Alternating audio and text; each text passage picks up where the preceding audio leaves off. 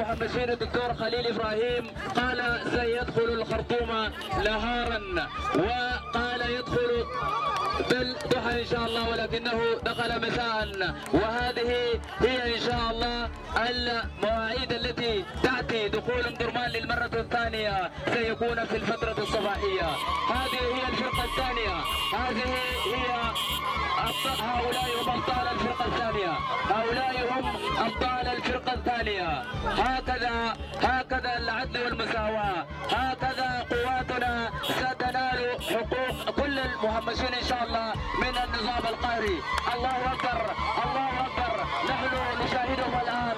هؤلاء الأجاوز هؤلاء الأبطال هؤلاء الذين لا يهابون من العدو. هؤلاء هم الذين أدخلوا العدو في أوكارهم في في وسيدخلون إن شاء الله وسيقبضون على البشير نهارا إن شاء الله لتسليمه إلى المحكمة الجنائية الدولية. حركة العدل والمساواة هي الجناح السياسي العسكري لحزب الإسلامي في ظل صراعه مع على السلطة مع البشير. ولكنها طبعا يعني بشكل معروف انها لا يمكن أن تعلن عن نفسها وتقول أنا أصارع على السلطة يعني وإلا لانكشف أمرها للناس يعني. ولكن جاء تبنيها لقضايا دارفور وقضايا العدل والمساواة من باب تجميل الصورة وإعطاء التبرير الذي تحتاجه حركة تعمل تحمل السلاح وتحتاج لمشروعية أخلاقية لحمل السلاح.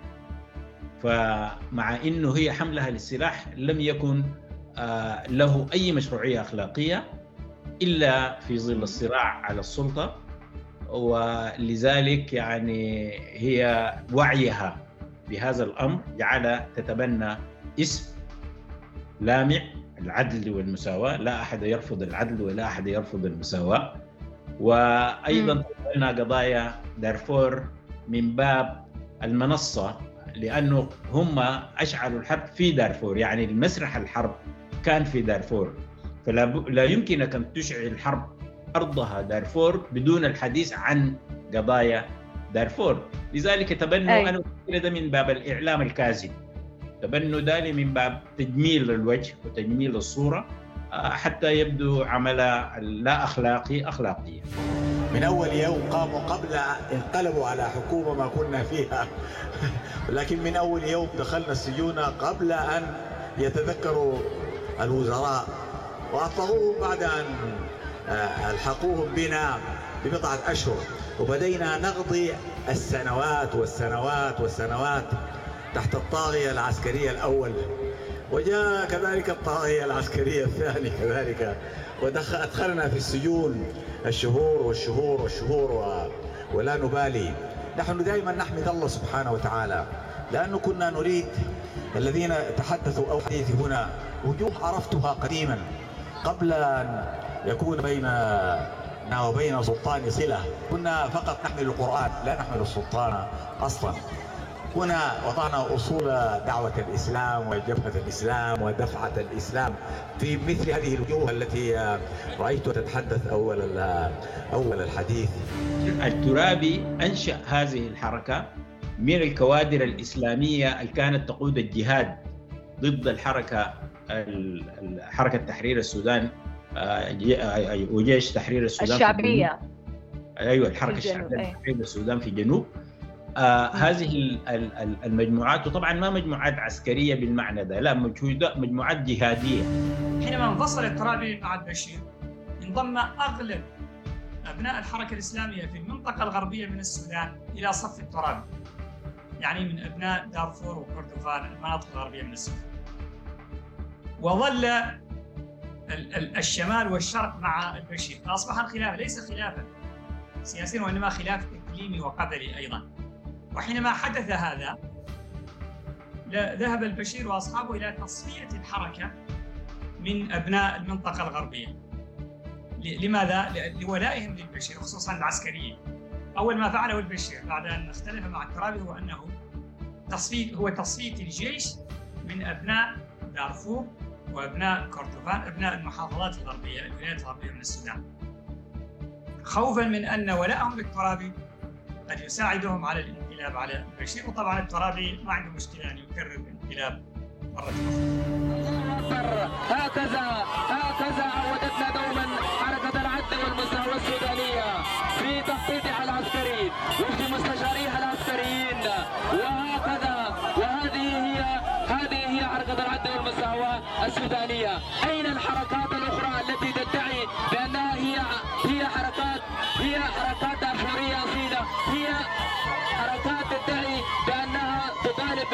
الشعب السوداني من التهميش. أعادت أزمة الصراع المشتعلة حاليا في السودان بين الشريكين العسكريين رئيس المجلس السيادي السوداني البرهان ونائبة حمدتي قائد قوات الدعم السريع. المكون من عناصر مسلحة أطلق عليها الجنجويد إقليم دارفور إلى الواجهة مرة أخرى. وبحث قضية الحرب الدارفورية التي احتدمت في العام 2003 وأكثر ما كتب عن هذه الحرب خبريا وتحليليا لم يتجاوز الأبعاد والدوافع الاقتصادية والاجتماعية إثنية وعرقية أو مطالب الإقليم في التمثيل السياسي. مع ذلك ورغم الرواية الشائعة عن حرب دارفور فلا يمكن التغافل عن أن أوج نوبات الصراع في الإقليم جاءت بعد المفاصلة بين الانقلابيين على حكم الرئيس المنتخب الصادق المهدي. التي تمت بين معسكر حسن الترابي الأمين العام السابق للجبهة الإسلامية القومية والمؤتمر الوطني والمعسكر الآخر بقيادة المشير عمر البشير القائد العسكري ورئيس جمهورية السودان. تأكيد هذه الرواية الأخرى يأتي من داخل الحركة الإسلامية ذاتها، التي أكدت أن اشتعال الصراع كان بمثابة تصفية حسابات بين جناحي الحركة الإسلامية السودانية نفسها أي ترابي والبشير، وأن ما حدث بالفعل بحسب محمد الشنقيطي أحد إعلاميي التيار الأصولي وباحثيه إنه وبعد أن حل البشير البرلمان عام 1999 وأعلن حالة الطوارئ ووضع شيخه ترابي في السجن. كان ميلاد محنة دارفور بشكلها الكارثي. وأوضح الشنقيطي أكثر وقال فباعتبار أن أهل دارفور من الإسلاميين المشاركين في الحركة الإسلامية ومن بينهم قادة التمرد المنضمين للجبهة الإسلامية القومية التي يقودها الترابي الذين علقوا آمالا عريضة على ثورة الإنقاذ برفع الضيم عن إقليمهم جاءت خيبة أمل جديدة. تسبب ذلك بتمرد ضباط الإسلاميين المنحدرين من دارفور بتشجيع من التراب بعدما فصلهم البشير وعلي عثمان. فسلح البشير قبائل البدو من أهل دارفور لمواجهة التمرد التي عرفت بقوات الجنجويد. وبالمقابل ولدت حركة العدل والمساواة الموالية للترابي على أيدي عسكريين في جبهة الإنقاذ والحركة الإسلامية. فهل يمكن فصل مشكلة دارفور عن مشكلة الحركة الإسلامية السودانية نفسها؟ وهل قضية دارفور مسألة اقتصادية واجتماعية إثنية قبلية أم هناك من استحث ووظف المشكلات الكامنة؟ وما تعريف قوات الجنجويد؟ فهل فعلا تعني قطاع الطرق والسارقين؟ أنا هدى الصالح وهذا برنامج جماعات لمناقشة وبحث قضية دارفور والحرب الأهلية التي قامت فيها التي أكلت الأخضر واليابس فشردت وهجرت مئات الآلاف وسقط المئات من القتلى والضحايا. يشارك معنا من الولايات المتحدة الدكتور الباقر عفيف. آه، مدير مركز الخاتم عدلان للاستنارة والتنمية البشرية وكتب في مجال الدراسات الاجتماعية وعن أزمة الهوية والحكم في السودان. صار عضوا فاعلا في تنظيم الإخوان الجمهوريين الذي أسسه الأستاذ محمود محمد طه. كان مسؤول إقليمي للحملات بمنطقة الشرق الأوسط بالأمانة الدولية لمنظمة العفو الدولية بلندن وخبيرا بمعهد السلام الأمريكي. ومن مؤلفاته ما وراء دارفور الهوية والحرب الأهلية في السودان. حياك الله معنا دكتور. أهلا يا مرحب بك يا أستاذ هدى في البداية حدثنا عن هوية إقليم دارفور. وخلفياتها الاجتماعية والقبلية والدينية وأيضا عن المكون العربي في هذا الإقليم. نعم دارفور إقليم كبير جدا وعنده تاريخ عريق خالص. يعني كان في مملكة آه، وسلطنة في دارفور آه، استمرت قرون وهي أحدث وآخر السلطنات التي سقطت في السودان اللي هي سقطت في العام 1916 بعد أن غزا القوات التركية البريطانية السودان للمرة وإنهاء حكم المهدية.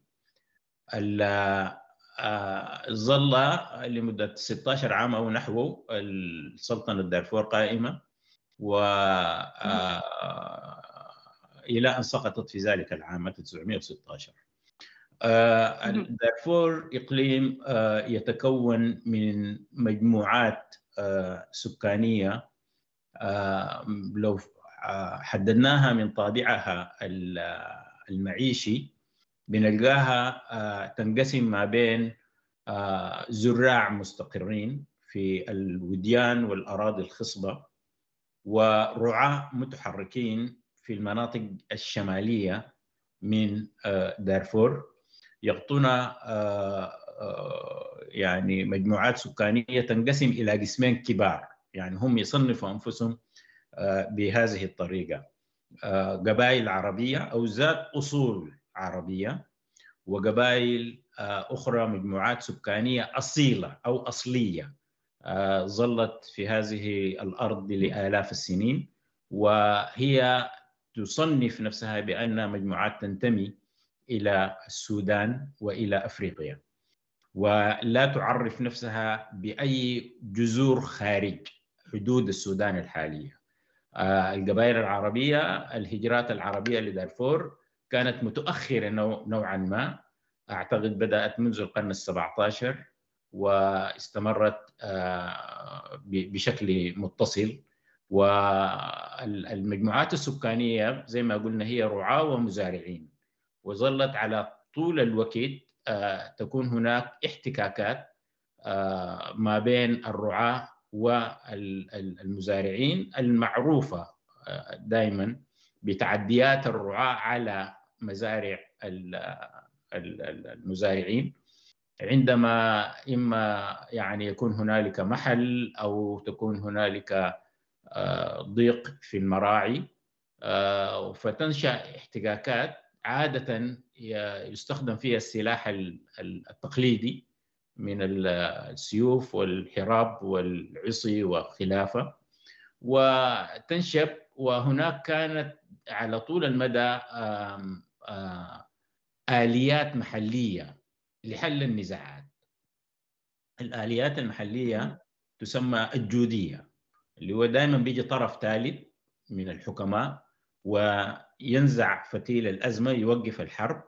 والحرب دائما لأنها بتستخدم فيها الأساليب الأسلحة التقليدية ما بتنتج عنها مآسي ضخمة يعني يعني يتحاربون اليوم كله ويكون القتلى أفراد والجرحى أفراد. والنظام الجودية ينبني على المصالحات والدية دائما. ويحصر الخسائر وتستطيع القبيلة المعتدية التي فرضت عليها الدية أن تدفع هذه الدية. فكل النظام الأهلي يعني متسق بمعنى أنه الطبيعه متسق مع طبيعة الأسلحة المستخدمة متسق مع عدد الضحايا متسق متسق مع القدرات الاقتصادية للقبيلة في أنها دائما قادرة على دفع الديات والغرامات وتعود الحياة إلى سيرتها الأولى وتستمر بهذه الطريقة. إيش أبرز القبائل؟ أبرز القبائل العربية هو قبائل البقارة أو الرزيقات يسمونهم ودي قبائل كبيرة جدا يعني في داخلها تنضم بطون كثيرة جدا. هذه قبائل عربية دي القبائل العربية. أما القبائل الإفريقية فهناك ثلاثة مجموعات كبيرة اللي هي الفور ومجموعات الفور هي التي تسمى بها الإقليم دارفور اللي هي الدار التي يقطنها ويسيطر عليها ويحكمها الفور. آه وهناك قبائل المساليت والمساليت أيضا يعني مجموعة كبيرة كانت عندهم سلطنة قائمة بذاتها دائما تحتل الجزء الغربي من دارفور مع الحدود مع تشاد. وهناك قبائل الزغاوة. قبائل الزغاوة عندها امتدادات داخل الحدود التشادية والقبائل العربية نفسها عندها امتدادات داخل الحدود التشادية وعندها امتدادات في النيجر وبعض الدول الإفريقية. فمن هنا جاء مسألة التداخل وحركة الرعاة. والرعاة طبعا لا لا يعرفون الحدود إنما يتابعون آه، حيوانات آه، حسب طبيعة الطبيعة يعني من متابعة الكلى والماء زي ما يقال عادة يعني. طبعا في يعني لو بإيجاز هناك آه، أيضا جوانب سياسية يعني أن الإقليم يعني منذ الخمسينيات و... وأيضا في الثمانينات كان هناك مطالب بحقوق الإقليم السياسية التمثيل السياسي في الحكومة صحيح؟ نعم. الإقليم في الحقيقة ظل ملحقا ب آه، بدولة بدولة وسط السودان. وطبعا هي دي آه، أس أس المشكلة أنه نحن نظامنا نظام الحكم منذ الاستعمار وحتى الاستقلال ظل على وتيرة واحدة. من كونه الطبقة الحاكمة دائما كانت تستمد من الشريط النيلي آه، للمجموعات الساكنة على الشريط النيلي وهي مجموعات في الأصل نوبية لكنها تعربت واتخذت لها آه، أصول عربية خارج لذلك نجد أنه آه، كل المجموعات دي تنتسب إلى أصولها إلى إلى شبه الجزيرة العربية.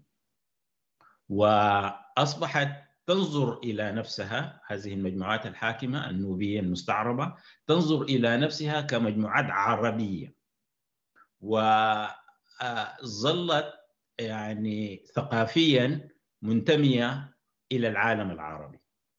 وهي التي ورثت السلطة من المستعمر الإنجليزي. ومشت على نهجه في عدم الاعتراف بالسودان كبلد متنوع ومتعدد الثقافات.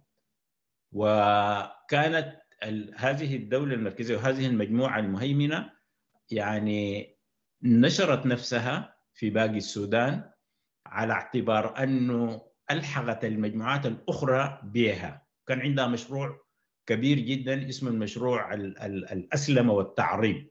نحن نعلم أن السودان القديم قبل أن ينفصل منه آه، الجنوب هو بلد يعني عدد المسلمين فيه كان يعني يمكن يمثل آه، في أحسن الحالات 50% من السكان. وهناك إحصاءات تجعل عدد المسلمين يعني لما جاء رحل الاستعمار بنسبة 40% أو نحو ذلك. في طبعا مسيحيين وفي الأغلب الآخرين الذين لا ينتمون إلى الإسلام أو المسيحية ينتمون إلى الأديان الروحانية الأفريقية التقليدية. وحتى الإسلام في السودان إسلام مختلط بالثقافة المحلية لأنه جاء عن طريق التطور الوئيد ولم يجي عن طريق الفتح بالقوة. ولذلك اتسم بالسمات المحلية. لذلك هناك كان في إسلام طابعه خاص في دارفور وإسلام طابعه خاص في شرق السودان وإسلام طابعه خاص في وسط السودان. كنت بسألك بس وتكمل حديثك هل هي طرق صوفية أم أنه تقصد شيء آخر؟ كلها طرق صوفية. الإسلام دخل م. إلى السودان عن طريق المتصوفة. والطريقة القادرية هي من الطرق الكبرى دخلت السودان والطريقة التيجانية جاءت من غرب السودان عن طريق من موروكو عن طريق غرب السودان وموريتانيا إلى أن جاءت في دارفور. لذلك نجد عندها وجود معتبر في دارفور. لكن البلد كلها دخل الإسلام عن طريق التصوف. والمتصوفة معلوم معروفين بسماحة بقبول للآخر بعدم باتجاه نحو الهداية أكثر من نحو العقاب أو الإدانة. لذلك آه، الناس أحبوا قادة التصوف والتفوا حولهم وأصبحوا مجموعات يعني تلتف حولهم وتتعلم منهم ولأنهم عاشوا نفس عيشتهم ولبسوا لبسهم وسكنوا مثل بيوتهم وتحدثوا لغتهم الدارجة وحلوا لهم مشاكلهم لذلك انتشر بشكل كبير جدا حتى لا تكون لا يمكن أن تجد أسرة في السودان إلا وهي منتمية إلى واحدة من الطرق الصوفية. إيش إيش قصد طيب في طرق التدين اللي تختلف بإقليم دارفور عن باقي المناطق لو بإيجاز؟ آه هي بس مسألة العادات الاجتماعية الموجودة في دارفور. طرق كسب العيش آه طرق الغذاء مثلا آه الأشياء زي دي دائما تختلف في دارفور عن لعله أكبر مثال يعني بيؤخذ هي مسألة التعامل مع المشروبات الكحولية. لأنه في أجزاء كبيرة جدا من السودان القديم تعتبر المشروبات الكحولية الخفيفة اللي عندها يعني دائما آه، نسبة آه، كحول آه، متدنية زي 4% أو 5% ما يسمى عندنا أسماء كثيرة لكن في كل إقليم عندها اسم. مثلا المريسه تعرف باسم المريسة في دارفور وتعرف باسم البقنية مثلا في في شمال السودان وتعرف بأسماء أخرى في في أقاليم السودان المختلفة.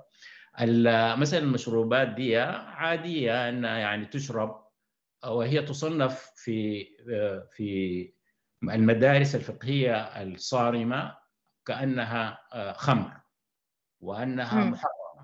التداول فيها وشربها والتعامل بها وكذا. لكن هذا هو ليس الحال مثلا في السودان. برضه هناك عادات اجتماعية كثيرة جدا منها علاقة الرجل بالمرأة منها آه، طرق كسب العيش وعمل المرأة في خارج المنزل. وكلها آه، يعني لو وزناها بالمعيار الصارم المعيار الفقهي آه، نجدها انها مقبوله اسلاميا. لكن باقي المدارس. في في هذه المناطق نجدها مقبوله جدا ومن العرف المقبول من الجميع يعني بدون أيوة. يعني ينظر إليه آه، نظرة آه، مريبة. ازدراء. أي. طيب أستاذي بعد هذه النبذة عن الإقليم أبغى أسألك عن ملابسات الأزمة أزمة دارفور تحديدا 2003 إحنا نعرف كان هناك أزمات لكن كان يعني أوجها كان في هذا العام 2003 البعض بيشوف أن آه، هي كانت يعني صراع سياسي ما بين آه، البشير وبين حركات ثائرة تطالب بحقوق اجتماعية واقتصادية. وهناك وصف آخر بأنها حرب كانت بهدف التطهير العرقي. فإيش الصحيح في يعني في هالموضوع هذا؟ آه لا دي مش يعني هي ما ذكرتيه يعتبر إما آه نتائج ثانوية للحرب أو آه أو يعني أسباب أقصد إما نتائج للحرب أو أسباب آه، ثانوية للحرب. آه، حقيقة الأمر أنه دارفور آه، أنه هناك علاقات حكم مختلفه في السودان، نحن عندنا أزمة حكم في السودان. أزمة الحكم ممكن ألخصها في كلمات. اولا السودان بلد متعدد الثقافات متعدد الأعراق متعدد الأديان متعدد اللغات ومتعدد الطبيعة المناخات. وهذه التعددية آه، لم تجد تعبيرها في الحكم. الحكم إذا نظرنا إلى الحكم كأنه الحكم الصالح يعني كأنما هو مرآة تعكس المجتمع كله. بنفترض أنه كل السكان معبر عنهم آه، مؤسسيا ودستوريا وقانونيا وهناك علاقات فرص متساوية في الحكم. لكن. بكل أسف ده ما كان الحال أنه هذه التعددية لم تكن منعكسة في عند الحكم نفسه. آه، الحكم أي. كان حكم أحادي النظره وكان لا يقبل من الآخرين أن يكونوا آخرين كان يريد للآخرين أن يغيروا هوياتهم ويتنازلوا عنها لصالح أن يصبحوا آه، آه،. متماهين مع هوية الطبقة الحاكمة وكذلك ده عنده انعكاس انعكاسات من الناحية الاقتصادية لم يكن هناك. تنمية كافية لم تكن هناك مساواة كافية لم يكن هناك توزيع للخدمات ما بين المركز والمحيط حق المركز أو الهامش أي. آه، خدمات متساوية كان هناك ظلم كبير جدا جدا آه، للهامش فعندنا طبقة حاكمة همشت باقي السودان كله وهيأت لنفسها فقط وحتى ما هيأته أيوة. لنفسها ولمحيطها الجغرافي ولحاضنتها الاجتماعية لم تبلغ. فيه نفسه مبلغا آه، عظيما لكن قدر ما استطاعت أن تفعل هذه الطبقة الحاكمة من تنمية ومن تقديم للخدمات ومن فتح فرص العمل كان في محيطها في وسط السودان فقط وحسب لذلك أي. الأقاليم كانت تحتج وكانت تحتج احتجاج سلمي حركة دارفور هناك حركة اسمها حركة نهضة دارفور. نهضة دارفور دي حركة سياسية تأسست في الخمسينات وكانت هذه أو الستينات لا اعلم أعلم بالدقة. آه، تأسست وتطالب سلميا بأن ينصف الإقليم آه، إقليم دارفور آه، من حيث التنمية. حتى طلباتها كانت تتعدى الاعتراف الثقافي ولا كانت تحتوي على الاعتراف باللغات أو أو أو الأشياء هذه. كانوا عايزين ببساطة تنمية وحسب صحيح بس دكتور علشان ما يداهمنا الوقت لأن عندي محاور كتابه أنا ودي لو ندخل في في إطار أزمة 2003 آه، مثل ما تفضلت حضرتك أن المطالب الحقوقية في الإقليم من سكان الإقليم كانت منذ وقت مبكر من الخمسينيات وكانت بشكل سلمي. يعني في في ال 85 حدثت هناك بعض الأحداث لكن آه، الحرب الأهلية التي كان أخذت صدى كبير حتى دوليا وعالميا آه، وشردت آه، المئات مئات الآلاف من السكان وسقط العديد من الضحايا فيها. شو كان الأسباب الجوهرية فيها؟ هل هي المطالب الحقوقية أو أن مثل ما قلت حضرتك كانت أسباب ثانوية وش الأسباب الجوهرية فيها؟ الأسباب الجوهرية هي الظلم الواقع وعدم الاعتراف آه، بالخصائص آه، حقة الإقليم. وعدم الاعتراف وعدم آه، يعني إيصال الخدمات التنموية للإقليم. ده السبب الأساسي. ال- جنوب السودان كان في حالة حرب لمدة 50 عام. مم. وفي عام 2002 بدأت ال- الحكومة ال- حكومة البشير تتفاوض مع حركة آه، تحرير السودان بقيادة الدكتور جون جرن وواضح أنه ماشيين عشان ما يدوا الجنوب حقه. آه، أي. الرسالة دي آه، ال- المفاوضات مع مع حركة آه، حركة تحرير السودان في الجنوب أرسلت رسالة آه، واضحة لأهل دارفور وبقية الأقاليم من أنه إذا طالبت سلميا بحقوقك لن تجدها بدليل أنهم ظلوا يطالبوا منذ الخمسينات بحقوق سلميا وحتى العام 2002 ولم يجدوا. أي حقوق في حين أن الجنوب. كان يحمل السلاح فأجبر الحكومة أنها تعطيه حقوقه تعترف بها في العام 2002 بعد حروبات دامية سو الرسالة اللي وصلت لجنوب لأهل دارفور أنه إذا لم تحملوا السلاح سوف لن تجدوا حقوق لذلك. آه، آه، بدأت آه، بدأوا الإعداد لحمل السلاح وأول حركة في الحقيقة حملت السلاح ما كانت حركة العدل والمساواة إنما كانت حركة تحرير السودان بقيادة. عبد الواحد النور ديل بدأوا في عام 2003 لحقتهم بعد ذلك آه، حركة آه، العدل والمساواة وحركة. العدل والمساواة الجناح السياسي طبعا لحسن الترابي كما هو معروف قبل ما ندخل في صلب هذا ال- الموضوع آه، بخصوص حركة العدل والمساواة اللي مثل ما وصفتها حضرتك أنها الجناح السياسي للترابي. أبغى نسمع مع بعض آه، مقطع للباحث والإعلامي محمد الشنقيطي الله يسلمك وأسمع تعليقك على هالموضوع. جميل. حينما انفصل الترابي مع البشير انضم أغلب أبناء الحركة الإسلامية في المنطقة الغربية من السودان إلى صف الترابي. يعني من أبناء دارفور وكردفان المناطق الغربية من السودان. وظل ال- ال- الشمال والشرق مع البشير فأصبح الخلاف ليس خلافا سياسيا وإنما خلاف إقليمي وقبلي أيضا. وحينما حدث هذا ذهب البشير وأصحابه إلى تصفية الحركة من أبناء المنطقة الغربية. ل- لماذا؟ لولائهم للبشير خصوصا العسكريين. أول ما فعله البشير بعد أن اختلف مع الترابي هو أنه تصفيه هو تصفيه الجيش من أبناء دارفور وأبناء كردفان أبناء المحافظات الغربية الولايات الغربية من السودان. خوفا من أن ولائهم للترابي قد يساعدهم على الانقلاب على البشير وطبعا الترابي ما عنده مشكلة أن يكرر الانقلاب مرة أخرى. لكن ماذا حدث؟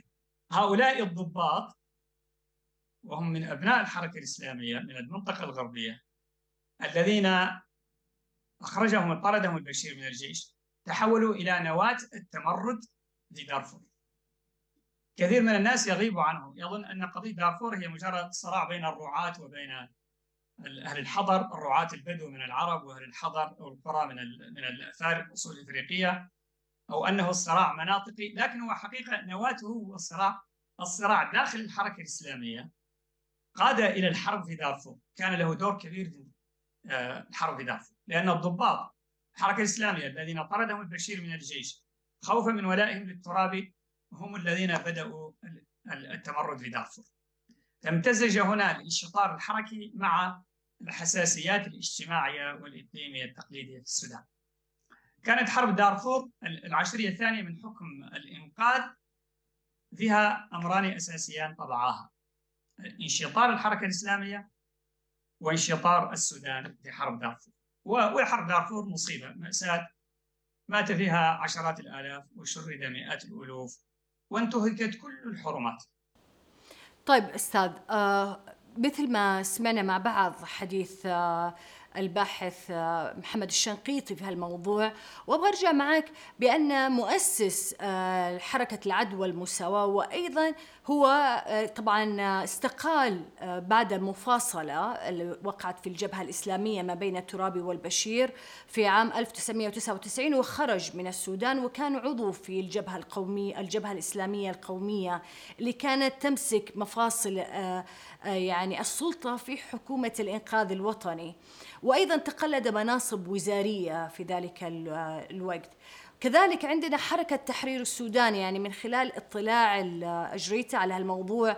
كان أيضا أنها في ال يعني في نفس التاريخ عام 99 بدأت تنشط سياسيا ومن ثم 2001 بدأت تعلن عن نفسها ويعني وأص...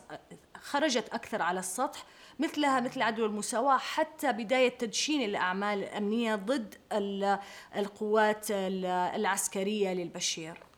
نعم يعني مثل ما أسلفت القول أنه حركة تحرير السودان بقيادة عبد عبد الواحد النور هي الحركة اللي أولاً، وهي أيضا الحركة حتى اسمها كان يعني يقتدي يقتدي بحركه الحركة الشعبية لتحرير السودان. التي كان يقودها الدكتور جون جرن هي تتلمذت في الحقيقة على هذه الحركة وتبنت أطروحاتها أطروحات السودان الجديد وسمت نفسها حركة تحرير السودان و آه، واضح جدا كان يعني قادتها بالذات ال ال ال الأستاذ عبد الواحد النور. هو من المعجبين جدا وبيعتبروا نفسه يتتلمذ على الدكتور جون جارن ف وهذا ما يؤكد الربط ما بين حركة الحركة الشعبية لتحرير السودان الجنوبية وحركه تحرير السودان الدارفورية.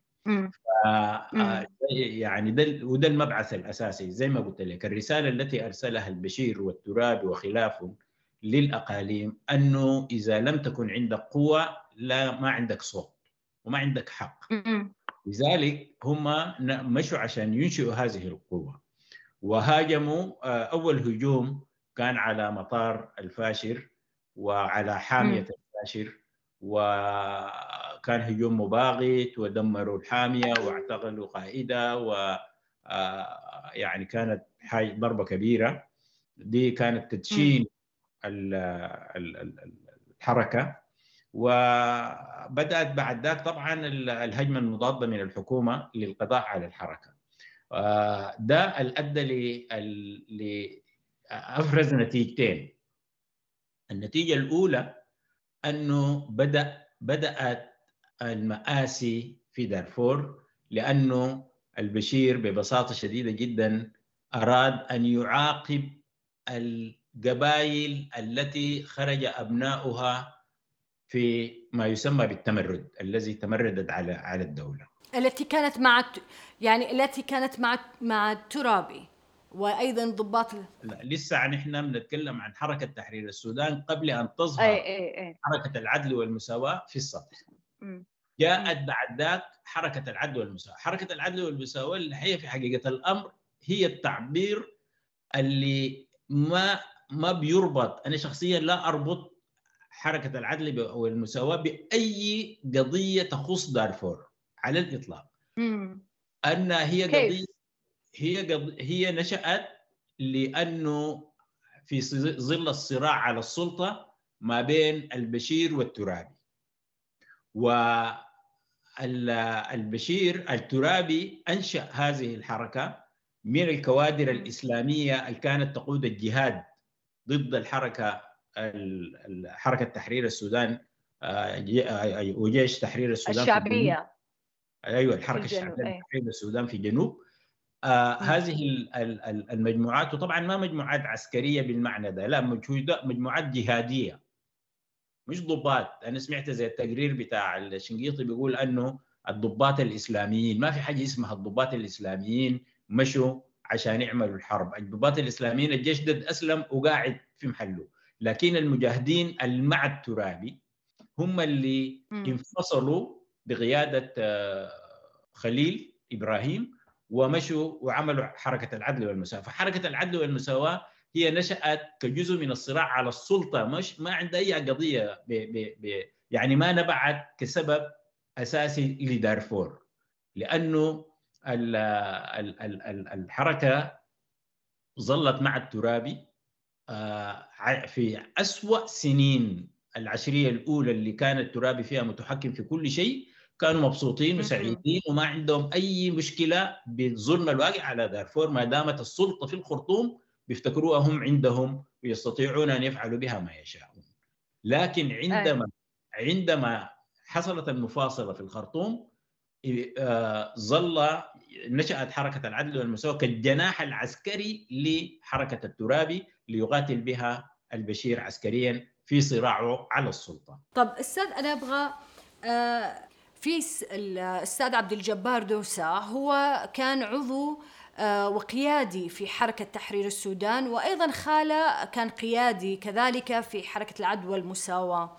في كتاب له آه، خصص عن قضية دارفور آه، تكلم عن حركة العدل والمساواة وذكر مثل ما تفضلت بأنها لم تكن قضيتها دارفورية أو معالجة أزمة الإقليم وأنها حتى لم تكن توافق على المباحثات السلام التي كانت تعقد في عدد من الدول في أثيوبيا واتفاق جوبا وأيضا آه، الاجتماعات التي كانت في الدوحة ما بين 2004 و2006 و2007 أو 8 فبحسب يقول كانت قضيتها مشروع الحركة ينادي بتشكيل حكومة قومية انتقالية قائمة على التداول الإقليمي وفق تقسيمات الحركة.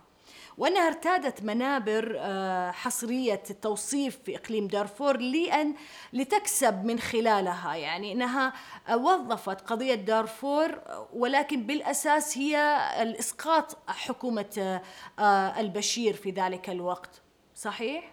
ده هذا صحيح بالتأكيد وده تعضيد للكلام اللي أنا قلته من أنه حركة آه، حركة العدل والمساواة هي الجناح السياسي العسكري لحزب الإسلامي في ظل صراعه مع على السلطة مع البشير ولكنها طبعا يعني بشكل معروف انها لا يمكن أن تعلن عن نفسها وتقول أنا آه، أصارع آه، على السلطة يعني وإلا لانكشف أمرها للناس يعني. ولكن جاء تبنيها لقضايا دارفور وقضايا العدل والمساواة من باب آه، تجميل الصورة وإعطاء التبرير الذي آه، تحتاجه آه، حركة تعمل تحمل السلاح وتحتاج لمشروعية أخلاقية لحمل السلاح.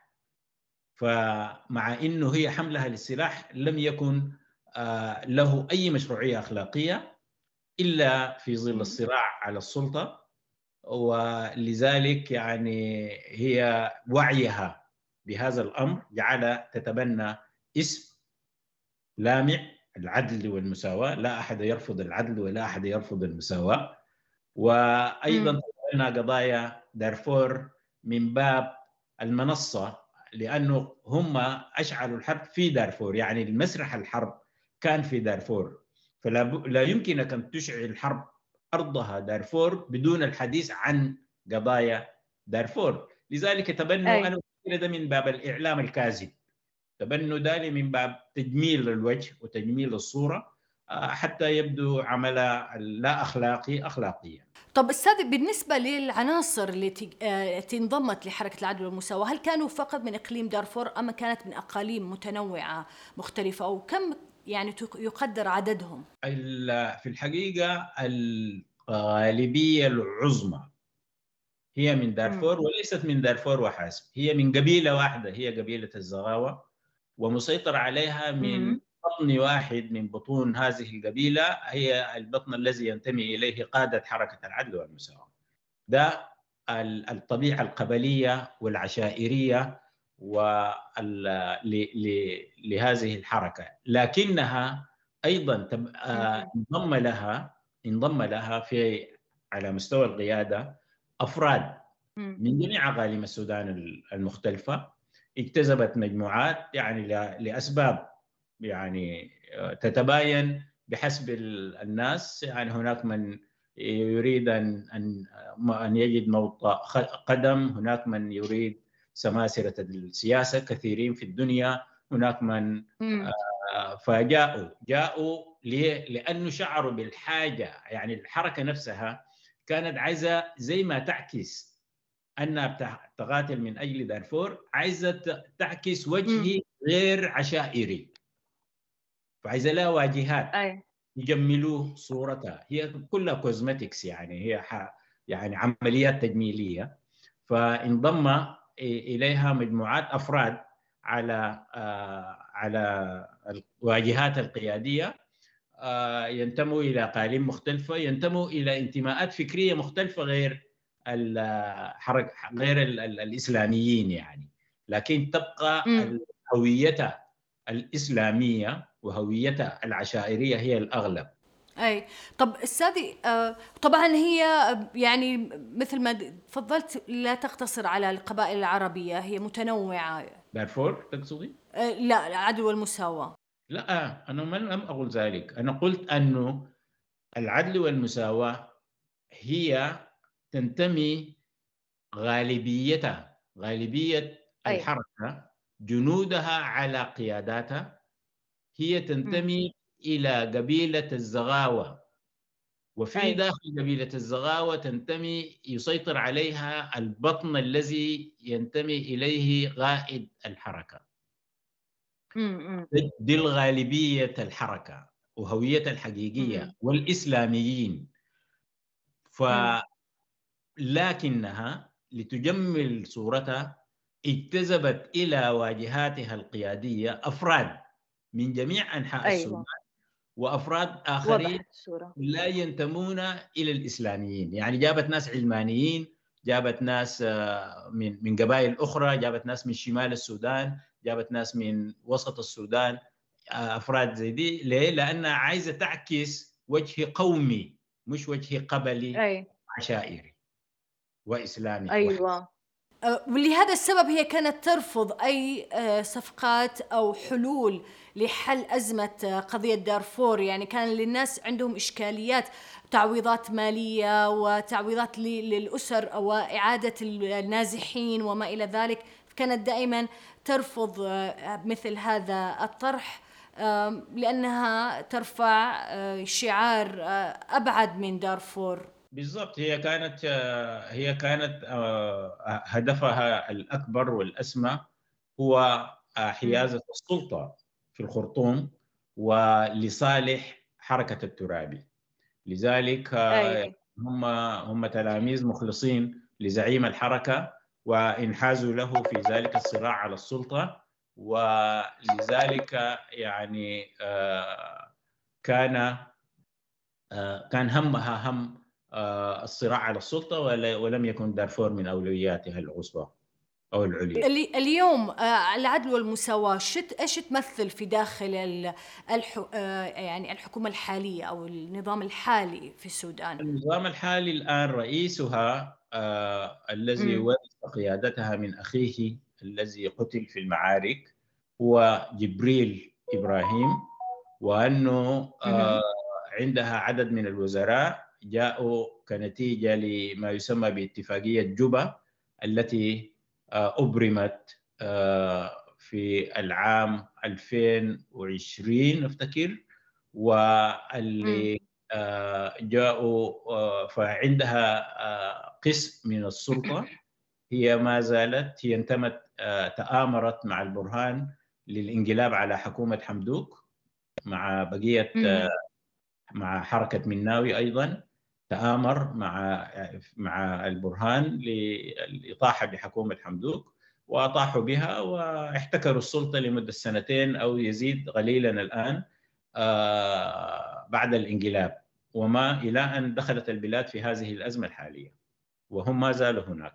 يعني إحنا يعني ممكن نصف أن تيار الترابي هو يعني يحتل موقع متنفذ في المشهد السياسي الحالي أو الحكومة الحالية في السودان عن طريق عن طريق حركة العدل والمساواة يستطيع نستطيع أن نقول ذلك طيب اسمح لي آه، دكتور إنه إحنا نتوقف هنا في الجزء الأول من حلقتنا ونكمل في الجزء الثاني حديثنا عن آه، الجنجويد أو قوات الجنجويد والملابسات التي ارتبطت بهذه القوات وهي أيضا مرتبطة في الشأن الدارفوري.